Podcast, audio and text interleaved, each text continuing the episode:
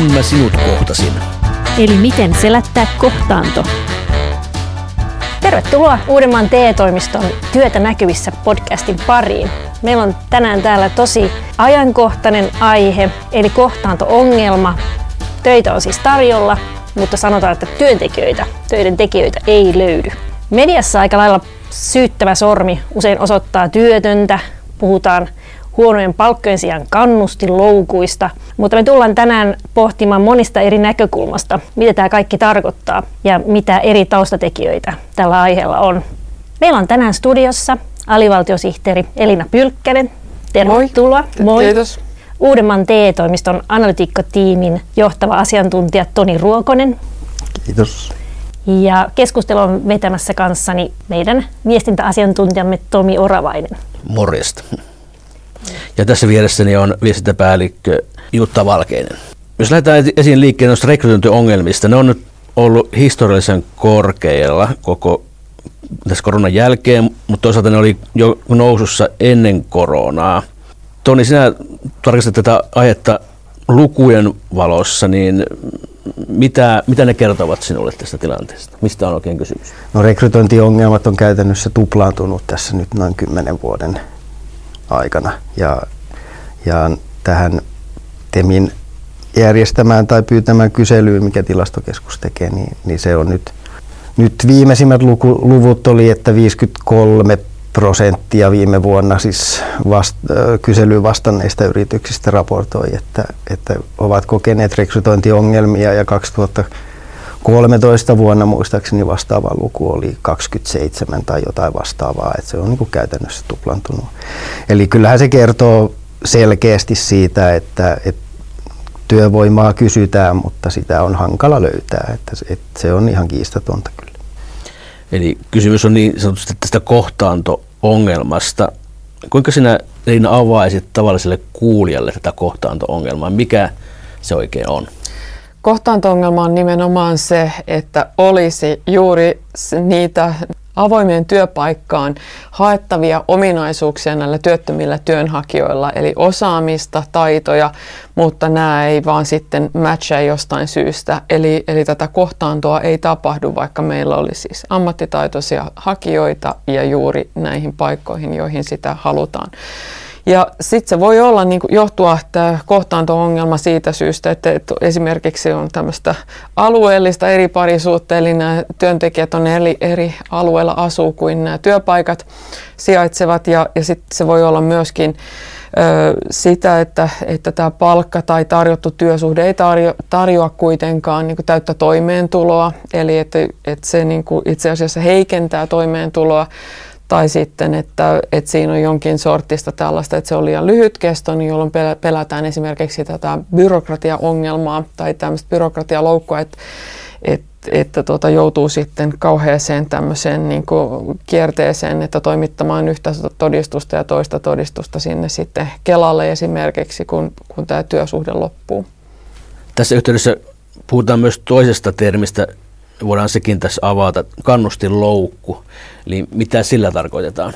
No kannustinloukku on juuri se, että, että, se, että, että siirtyy työttömyydeltä pois palkkatulolle, niin se ei kuitenkaan sitten lisää sitä niin kuin rahallista ö, tota, palkkaa tai että ettei niin kuin, kasvata riittävästi taloudellista toimeentuloa. Ja se on se kannustinloukku, nimenomaan että puhutaan niin kuin, taloudellisesta aspektista, että siinä ei välttämättä ajatella sit sitä pidemmän aikavälin tulevaisuutta tai sitä, että jos saisi jalan nyt niin kuin oven väliin, tähän työpaikan oven väliin, niin se kuitenkin pitkällä aikavälillä voisi sitten olla kuitenkin kannattava siirto. No meillä on just, just hiljattain tehty tilasto, jossa on on tilastoitu 15 ammattinimikettä, jossa on eniten työttömiä työnhakijoita ja sitten taas toisaalta ne ammattinimikkeet, joissa on eniten uusia avoimia työpaikkoja ja, ja niistä, niistä nimikkeistä löytyy seitsemän yhteistä ammattinimikettä.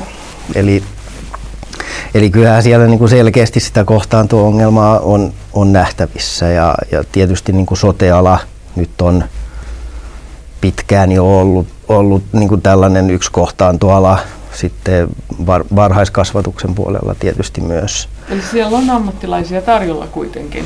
No kyllä siellä näyttää, näyttää olevan ja, ja tota, sitten on, on myyjistä. Myyjiä haetaan paljon, toisaalta niitä on, on myös aika paljon työttömänä. Ja, ja sitten tuolla palvelualoilla, ravintolapuolella esimerkiksi on, on niin kuin myös, myös niin kuin selkeästi nähtävissä sitä, että, että meillä on työttömiä on ollut tässä, tässä nyt helmikuun lopulla lähes 1800 ja, ja 1100 avointa työpaikkaa. Että, ja tämä on kuitenkin jatkunut melko pitkään, että tämä ei ole niin kuin pelkästään yhden kuukauden tilanne. Mitä arvioit, mikä selittää sitä, että samalla aikaa on niin kuin tavallaan tarjolla työtä, mutta on sitten saman alan työ, työntekijöitä hakemassa työtä tai työttömänä? No sote, sote-ala nyt on, on varmaan se, se vetovoima on tällä hetkellä aika, aika heikko ja, ja se kärsii ehkä sellaisesta negatiivisesta maineesta. Ja, ja siellä, siellä varmaan kohtaanto-ongelman korjaamiseksi niin pitäisi niin kuin jonkunnäköinen sellainen niin kuin positiivinen kierre lähteä siinä alalla, alalla liikkeelle. Ja, ja tota, meillä on tällä hetkellä kentällä, kentältä on havaintoja siitä, että, että nyt valmistumassa olevat nuoret jo ennen valmistumistaan, niin siis sotealan, sotealalle valmistuvat nuoret, niin on, on jo pohtii sitä, että ei tule ikinä sinne alalle edes, edes, edes menemään, eli, eli pohtii sitten jo niin kuin jatkokoulutusta.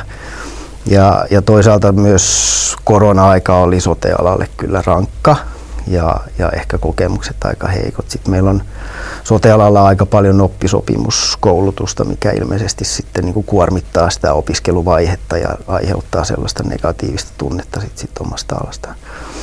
Sitten jonkun verran nyt meillä on tilastointiin liittyviä juttuja myös, eli, eli meillä nollasopimuksella olevat, olevat henkilöt, niin jos heistä aika moni on meillä asiakkaana, niin heidät laitetaan työttömiksi työnhakijoiksi.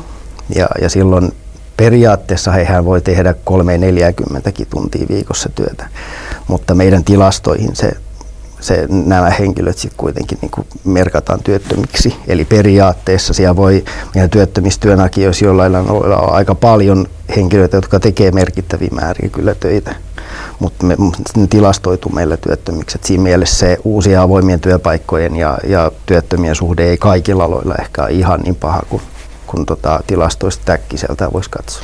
Mutta silti me tehtiin tässä työvoimatiekartta-hankkeessa tällainen havainto, että me väkisin pistettiin, yhdistettiin nämä, kohtaantoalan tai kohtaanto-ongelma-alojen niin työntekijät ja työpaikat toisiinsa. Ja sitten saatiin siitä kyllä erotus niin, että edelleenkin olisi meillä työvoimapula, jos nämä kaikki väkisin saataisiin niin niihin työpaikkoihin, mitkä ovat avoinna. Että kyllä meillä on ihan konkreettinen ongelma tässä ja meillä on oikeasti työvoimapula, että siitä ei pääse mihinkään. Onko sitten jotain muuta, mikä selittää tätä rekrytoinnin ongelmaa? että yhdistääkö näitä aloja joku tai yhdistävä tekijä tai No useimmiten nämä kohtaanto-ongelma-alat on matalapalkkaisia töitä. Eli mitä suuremmasta ongelmasta on kysymys, sitä todennäköisemmin palkkataso on aika matala. Ja se selittää tietysti osaltaan sitä, sitä myöskin, että kysymys on myöskin tästä kannustinloukusta tai kannustinongelmasta, että se työ ei tarjoa sitten riittävän korkeata toimeentuloa tai että se ero tämän etuuksien ja, ja saadun palkan välillä siis euromääräisesti ei ole sitten riittävä työnhakijan mielestä. Sen verran vielä varmaan niin kuin tietyillä aloilla voi olla erityyppisiäkin tekijöitä, mikä sitä kohtaantoa aiheuttaa. Eli Uudellamaalla varsinkin logistiikka-ala vetää tällä hetkellä aika, aika, aika hyvin ja siellä töitä on tarjolla – ja toisaalta siellä on myös sit työttömiä työnhakijoita, mutta ne niin suuret logistiikkakeskuksethan yleensä sijoitetaan tuon niin maakunnan reuna-alueille, missä sitten ehkä julkiset liikenteen yhteydet on vähän heikommat. Ja se tarkoittaa, että oma auto pitäisi olla, olla melkein käytössä. Et, et, se, sekin voi olla yksi tekijä, että tällaiset niin liikkumiseen liittyvät, liittyvät tekijät. Tähän kohtaanto-ongelmaan liitetään myös nämä niin sanotut epätyypilliset työ, työn ja sen lisääntyminen, kuinka olennainen osa se on tätä kohtaanto-ongelmaa tai kuinka paljon se värittää tätä? Epätyypillisillä työ, työsuhteilla tarkoitetaan juuri sitä, että se tarjoaa vain niin tämmöisen määräaikaisen, ehkä lyhytkestoisen työsuhteen ja sitten vielä osa-aikaisen tai sitten vuokratyötä. Eli oletkin vuokrafirmalla töissä, mutta tosiasiallisesti teet jossakin muualla jonkun muun yrityksen palveluksessa sitä töitä. Niin tavallaan kun me otettiin pois näistä avoimista työpaikoista juuri nämä epätyypilliset, eli osa-aikaiset, määräaikaiset ja vuokratyö, niin se kohtaanto-ongelma helpotti huomattavasti. Eli avointen työpaikkojen määrä, jos me katsottiin pelkästään näitä kokoaikaisia ja, ja tota, toistaiseksi voimassa olevia niin kuin näitä avoimia työpaikkoja, niin, niin silloin se tilanne näyttää huomattavasti paremmalta. Et toisaalta nuorempi sukupolvi ei selkeästikään etsi semmoista eläkeikään asti menevää uraa ja on esimerkiksi semmoista havaittavissa, että halutaan tehdä puoli vuotta töitä ja sitten reisata puoli vuotta esimerkiksi sen jälkeen. Sen jälkeen. Eli, eli joillekin varmasti sopii, sopii tämä työelämän murros paremmin kuin toisille. Uusia ammattejakin tulee ja vanhoja ammattinimikkeitä häviää sihteerejä ei enää hirveästi haeta ja kengänkiilottajakin komeilee siellä tilastoissa, mutta heitäkään ei juuri enää löydy. Mikä on tämä suhde, että kun vanha ammattinimike häviää, niin kuinka tuleeko uusia vai pitäisikö ammattinimikkeestä luopua kokonaan puhua enemmän osaamiskartoista tai ihmisen osaamisprofiilista? Niin, no siihen ensimmäiseen kysymykseen, niin mun ymmärtääkseni vanhoja työpaikkoja kyllä siis koko ajan häviää, eikä se ole niin kuin uusi ilmiö ja uusia tulee tilalle. Ja, ja, ja ei tämä murros tule kuitenkaan mun käsittääkseni vähentämään niin kuin sitä työmäärää. Mutta tota, se laadullinen muutoshan on siinä sitten niin kuin semmoinen merkittävä. Eli, eli jos suorittavan, suorittavaa työtä lähtee, lähtee pois, ne henkilöt joutuu työttömäksi, jotka, joka on ehkä tehnyt sellaista, sellaista niin kuin matalamman osaamisen työtä ja, ja sitten tavallaan niin kuin se, sen tyyppinen työ korvautuu sitten korkeam, korkeampaa osaamista vaativalla työllä. Niin, niin onhan se tietysti, että meidän pitää silloin niin kuin pystyä sitten niin kuin myös nostamaan sitä työttömäksi jäävien niin kuin osaamistasoa, jotta tavallaan sitä mätsiä sitten niin kuin syntyy siihen uuteen maailmaan. Ja, ja se on niin kuin yksi iso asia, mikä täytyy pystyä ratkaisemaan kyllä. Mä luulen, että yhä enemmän niin kuin nä, nä, mitä kysytään työmarkkinoilla, niin, niin on juuri osaamiseen, niinkään ammattinimikkeitä. Ja silloin myöskin työnhakijoiden on pystyttävä raportoimaan se oma osaamisensa ja kompetenssinsa niin kuin juuri tämmöisenä niin kuin skillseinä ja skillsikarttoina. Ja sitten näitä voisin myöskin tekoälyllä yhdistää, että työpaikkojen osaamisvaatimuksia ja työnhakijoiden osaamisvaatimuksia, ja niistä voidaan tehdä sitten uuden tyyppisiä matcheja koska aina nämä niin kuin ammattinimikkeet ei oikeastaan niin kuin löydä toisiaan. Että joku on saanut koulutuksen johonkin tiettyyn ja, ja jollain on tutkinto, mutta kuitenkin on käytännössä tehnyt jotain ihan muuta. Ja silti on ollut täysin pätevä niin kuin tekemään sitä muuta. Ja sitten, sitten tämä, tämä muu, muu taito ja tieto, joka on kertynyt tässä niin työ, työkokemuksen myötä, niin, niin se, se ei tule välttämättä sit siihen koulu, koulutuks- tai tutkintonimikkeessä esille viilaten ja höyläten. Eli miten auttaa tekijät löytämään työtä. Jatketaan kohtanon ruotimista. Tässä osuudessa haetaan täsmätyökaluja kohtanon nujertamiseen. Alivaltiosihteeri Elina Pylkkänen, mitkä ovat tehokkaimmat keinot työkalupakissa, joilla lyhentää työttömyyden kestoa? Mä luulisin kuitenkin, että se on, se on sellainen, niin kuin sellainen ehkä niin kuin piristys tälle, joka on juuri menettänyt työpaikkaansa, että et, tota, tuodaan niitä sellaisia niin kuin uusia mahdollisuuksia esille hyvin laajasti. Ei yksistään niin kuin työpaikkoja, vaan myöskin kouluttautumismahdollisuuksia ja ja sitten ehdottomasti niin kuin ylläpidetään tai tätä henkilöä, joka on, on työttömänä, niin että pystyisi ylläpitämään sitä vireää mie- mielialaa ja sitten hyvää terveyttä. Et et nämä on kaikki, niin kuin, että tämä ei ole yksistään niin TE-palvelujen asia, vaan tämä on nimenomaan ehkä enemmänkin sitten sen yksilön asia, että, että myöskin ottaa vastuu itsestä ja, ja omasta tilanteesta, mutta monesti myöskin nämä työttömyyskassat, joihin ilmoittaudutaan sitten työt, tai tota, ansiosidonnaiselle päivärahalle, niin nekin pystyisi tekemään paljon tätä tämmöistä työtä, informaatiota.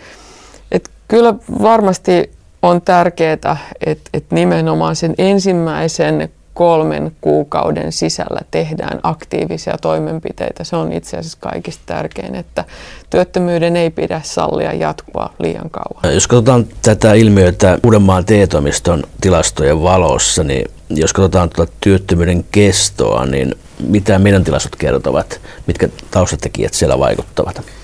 Joo, no meillä on itse asiassa just valmistunut sellainen tilastotieteellinen vaikuttavuusanalyysi näistä, näistä ja tota, siellä on periaatteessa sin, niin kuin ihan tuttujakin tekijöitä.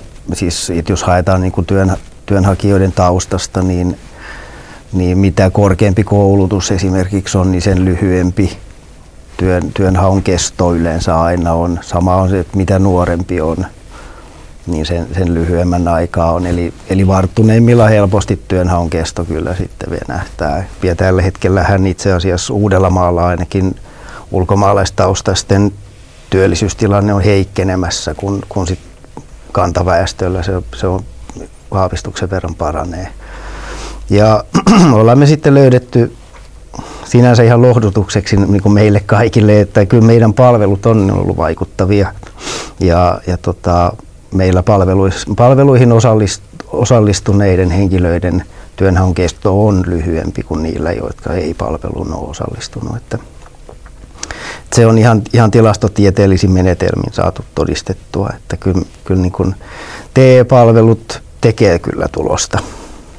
Mutta meillä nyt koulutuksista toi FEC-koulutus, mutta siellä meillä tilastoissa on, että, että yli puolet sen koulutuksen käyneistä asiakkaista niin on puolen vuoden päästä niin heidän työnhakuunsa on työllistymiseen päättynyt. että se on sinänsä ihan, ihan positiivista ja muut, muutkin koulutukset tuntuu niin kuin sinänsä tuottavan tulosta, että sieltä kyllä niin kuin työllistymisiä sitten saadaan aikaiseksi. Tässä on noussut koulutus ja oppiminen yhdeksi ässäksi hihassa ja puhutaan myös elinikäisestä oppimisesta.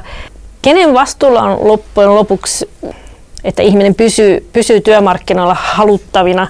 Kuinka paljon työnantajan pitää ottaa vastuuta siitä, että on ne oikeat skillsit työnhakijalla? Miten koulutusten ennakointi, kuinka hyvin se osuu kohdilleen vai kehitäänkö koulutuksia, minne saadaan porukkaa innolla mukaan, riippumatta siitä, onko tarjolla töitä sillä alalla. Kenen vastuulla on sit koulu, var, sen varmistamista, että koulutus vastaa työmarkkinoiden tarpeisiin? Tämä on kyllä kaikkien vastuulla ja mä korostaisin tässä myöskin sitä, että, että kyllä meillä on oltava niin kuin just ylätasolla tai, tai koulutuksen tässä koulutuspolitiikassa täytyy olla tietoa siitä, että minkälaisia ammattitaitoja tarvitaan. Eli toisin sanoen meidän täytyy tietää, että miten meidän elinkeinon rakenne on muotoutumassa tai muuntumassa koska eihän tämä on, tämäkään ei ole niinku sellaista tietoa, mitä me ei pystyttäisi ennakoimaan. Totta kai me tiedetään, että minkälaisia investointeja eri alueilla, eri puolilla Suomea tehdään ja minkälaista työvoimaa siellä tarvitaan. Ja sitten taas toiseksi me nähdään kyllä hyvinkin niin kuin meidän tilastoista juuri tästä, että et, Esimerkiksi meillä on tämän työvoimatiekarttahankkeen tietojen mukaan 140 000 sellaista työtöntä, jolla on koulutus tai ammattitaito, jolle ei ole kysyntää enää. Ja sitten niin kuin näitä ihmisiä täytyisi saada kouluttautumaan niille aloille, joissa meillä on selkeästi kysyntää, kuten esimerkiksi sotealat tai koulu, varhaiskasvatus ja nämä, nämä, mitä tässä lueteltiin. Ja sitten paljon niin kuin tätä myöskin niin kuin sovellusarkkitehti, sovellussuunnittelija, eli tätä ICT-alan alan työpaikkoja on paljon tarjolla. Eli, eli kyllä meillä siis todellakin on jo tietoa, mutta nyt meidän pitää vaan niin kuin oikeasti aktiivisesti lähteä ohjaamaan ihmisiä näille koulutuksille, koulutuspoluille. Ja, ja sitten vielä täytyy olla todellakin niin kuin valtiollakin hereillä sekä työllisyyspolitiikassa että koulutuspolitiikassa, että, että ihmisiä pystytään, niin kuin, tai pystytään tarjoamaan niitä paikkoja ja ohjaamaan selkeästi ihmisiä niin kuin, oikeisiin koulutuksiin. Ja tätä ohjausta voidaan tehdä myös sillä, että, että esimerkiksi opintotukia korotetaan pikkusen niille aloille, jotka, joissa on valtava työvoimapula. Tätä tehdään Tanskassa. Ja, ja musta siinä on niin kuin tämmöistä niin kuin todella, että on sitä joustavuutta ja ketteryyttä ja oikeasti niin kuin ohjaavuutta. Kyllä ihmiset näiden taloudellisten kannusteiden perässä menee ja, ja tota, sitä pitää vaan käyttää hyväksi. Ihmiset on rationaalisia. Ja tuossakin olisi porkkana tarjolla, ei keppi. Nimenomaan se porkkana on houkuttelevampi kuin, kuin se siellä keppi, joka viuhuu takana.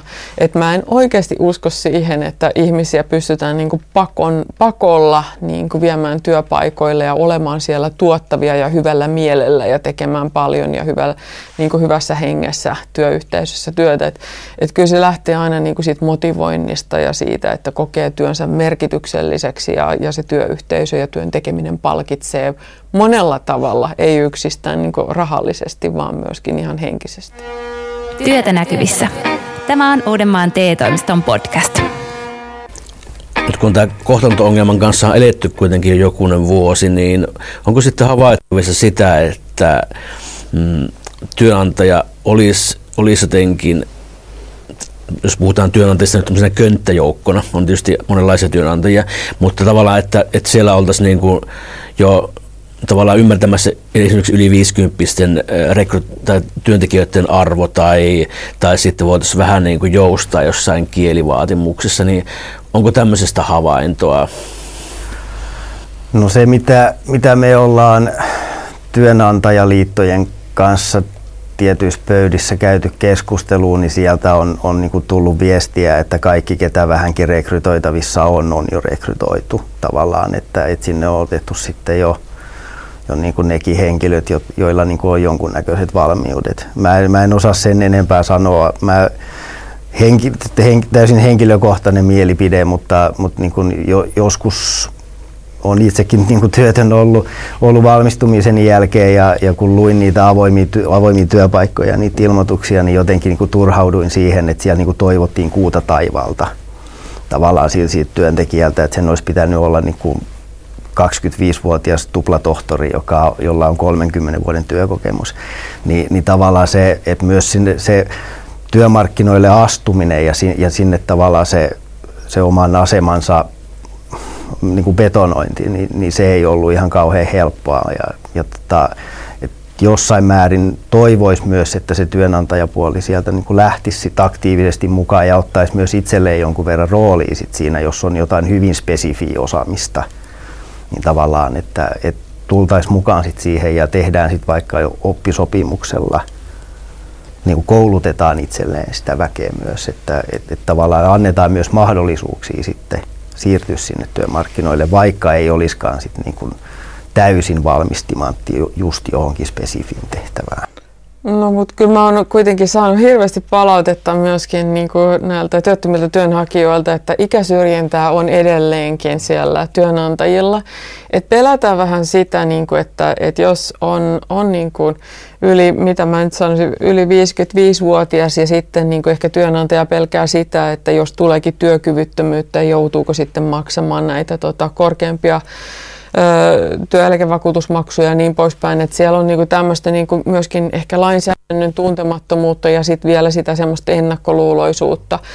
Ja sitten on, on tämä, mitä, mistä on tehtykin tutkimusta, on, on, että sitten edelleenkin vieroksutaan näitä niin ulkomaalaistaustaisia. Että jos meillä olisi tällainen niin totaali anonyymi rekrytointi, että siellä olisi vain nämä niin osaamiset ja koulutukset, eikä olisi nimeä eikä ikää ollenkaan, niin sitten voisi olla, että, että näillä olisi parempi niin kuin, ö, tota, flaksi työmarkkinoilla sitten niillä, niillekin hakijoilla. Että kyllä meillä tiettyjä, tietyn tyyppistä syrjintää edelleen on. Ikäsyrjintä kyllä näkyy meillä tilastoissakin tosi selkeästi, että yli kaksi vuotta työttömänä olleista, niin meillä on, meillä on valtaosa on, niin. on yli 50-vuotiaita. Ja se korostuu tosi voimakkaasti meillä siis niin kuin sinne varttuneempiin. Ja, ja ehkä mä, mä en ihan ymmärrä sitä, sitä niin kuin ikäsyrjintää siitäkään näkökulmasta, että niin kuin puhuttiin tuossa aiemmin, että, että eihän nuoretkaan välttämättä sitoudu työpaikkaan niin kuin kovin pitkäksi ajaksi, eikä ne lähde yhdelle työnantajalle tekemään 35 vuoden työuraa. Et, et tavallaan, että jos 55-vuotiaalla on noin 10 vuotta työuraa jäljellä, niin, niin tavallaan, että eihän sitä tarvitse niin pelätä, että et se lähtee tavallaan, niin, että et siitä ei tule pitkäaikaista, työn, pitkäaikaista työn, työntekijää yritykseen tai mikä se työnantaja sitten onkin, että eihän nuoristakaan sitä välttämättä niin ei, ja sitten vielä tämäkin, että, että nimenomaan sellaisella varttuneemmalla henkilöllä saattaa olla ihan motivaatiokin ihan niin kuin toisella niin kuin toisen tyyppinen, että on valmis olemaan sen kymmenen vuotta mm. sillä työnantajalla. Ja sitten kun saa niin kuin oppia sen työn ja, ja sitten sen jälkeen niin kuin tekee sitä, että ei, ei lähde heti karkuun. Ja sitten vielä, että, että kun ne ruuhkavuodet on siinä vaiheessa jo ohi, niin tota, todella voi omistautua sille työlle. Mm. Jos vielä lopuksi palataan tähän kohtaantoon ja otetaan tai sote-ala vielä tapetille, joka on nyt, nyt hyvin tämmöinen ajankohtainen ja ehkä vaikein tässä kohtaantokysymyksessä, niin mitä lääkkeitä sotealan auttamiseksi meillä sitten voisi olla? Me käynnistettiin tuossa reilu vuosi sitten sellainen, sellainen hanke, että me, me tehdään oppilaitosten siis valmistumisvaiheessa olevien opiskelijoiden kanssa mahdollisimman paljon yhteistyötä ja, ja pyritään tarjoamaan niin kuin meidän näkökulmasta mer- merkittäviä ja, keskeisiä tutkimusaiheita heidän opinnäytetöiden aiheeksi. Ja saada sitä kautta niin kuin analyysejä itselleen. Ja me ollaan saatu jonkun verran sotealan, sotealan henkilöitä tähän houkuteltua. Ja meillä on yksi, yksi sote, sote-ammattilainen, joka ylempää ammattikorkeakoulututkinto on, on, on tässä nyt valmistumassa hiljalleen, niin hän on, hän on tehnyt itse muistaakseni kätilönä pitkän, pitkän työuran jo pohjalle ja, ja tota, hän tätä sotealan vetovoimaa nimenomaan tässä omassa, omassa tota, työssä sitten tulee pohtimaan ja, ja tota, hän on niin kun, korostanut aika pitkälti sitä, niin kun, että sotealalta monesti ehkä puuttuu sellaiset niin selkeät urapolut, mikä on, mikä on yksi haaste sitten tavallaan niin kuin siinä, että ei pystytä tarjoamaan sellaista niin kuin selkeää nousujohtoista uraa välttämättä. Ja sitten toinen on, on niin kuin johtamisen merkitys niin kuin sitten siinä, siinä kokonaisuudessa, että, että miten niin kuin saadaan sitten se niin kuin henkilöstö pysymään tyytyväisenä, että, että se on niin kuin tosi tärkeä kanssa.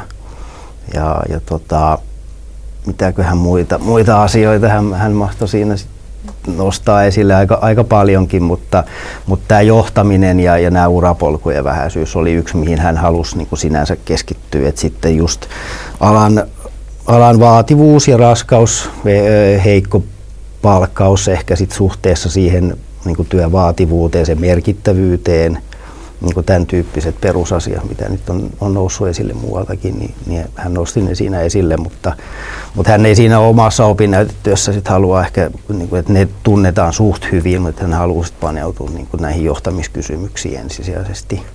Ja varmaan siellä on, on niin kuin myös yksi, yksi iso ratkaisu, että jos, jos saadaan sitä johtamiskulttuuria siellä sit paremmaksi ynnä muuta, niin se on kiinnostavaa tuossa, kun me ollaan nyt kuljettu näitä, tai tehty tämmöinen roadshow tässä meidän työvoimatiekartta-hankkeessa. Ja siellä on tullut kyllä esille hyvin tämä, että, että vaikka kaikilla alueilla Suomessa, elyalueilla on työvoimapulaa ja, ja kohtaanto-ongelmaa tietenkin, mutta myös ihan konkreettista työvoimapulaa, niin sitten siellä on kuitenkin alueella joitain yrityksiä, joilla ei ole mitään vaikeuksia mm. saada työvoimaa. Mm. Ja se kertoo siitä, se kertoo juuri tästä, mitä Toni tässä sanoi, että johtaminen ja sitten se työ, työyhteisö ja, ja sitten se yrityksen maine, se ratkaisee tosi paljon. Että hyvään mm. yritykseen menee hyvät tyypit töihin ja huonot yritykset jää vaille työntekijöitä, että on tosi vaikea saada. Et täällä myöskin niinku ihan näiden niinku toimialojen sisällä saattaa olla suuria mm. eroja yritysten välillä, kuinka ne saa sitä työvoimaa. Ja se on kyllä ihan itsestä kiinni, että sitten vaan peiliin katsomaan. Mm. Tämä on tilanne myös sote-alalla Uudellamaalla, kyllä. Mä joka päivä töitä teen. Eli joustavuutta ja porkkanoita. Mennään vielä lopuksi konkreettisiin esimerkkeihin – Julkisuudessa on pyöritelty isoja vihreän siirtymän hankkeita, joihin tarvitaan paljon työntekijöitä. Joku vihreän siirtymän suuri investointi todennäköisesti toteutuu, mutta löytyykö meiltä tekijät? Onko meidän yhteiskuntamme tarpeeksi ketterä vastaamaan tähän huutoon?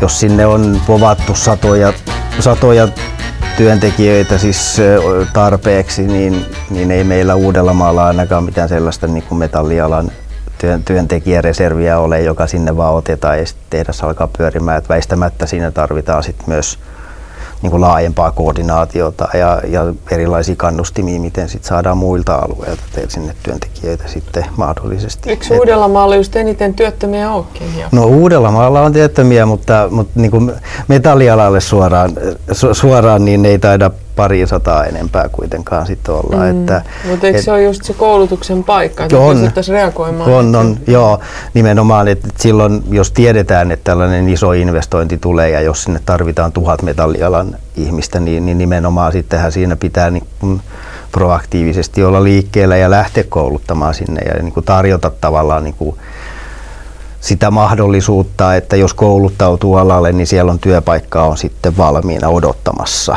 niin tämän tyyppisiä ratkaisuja siihen niin kuin taatusti tarvitaan kyllä.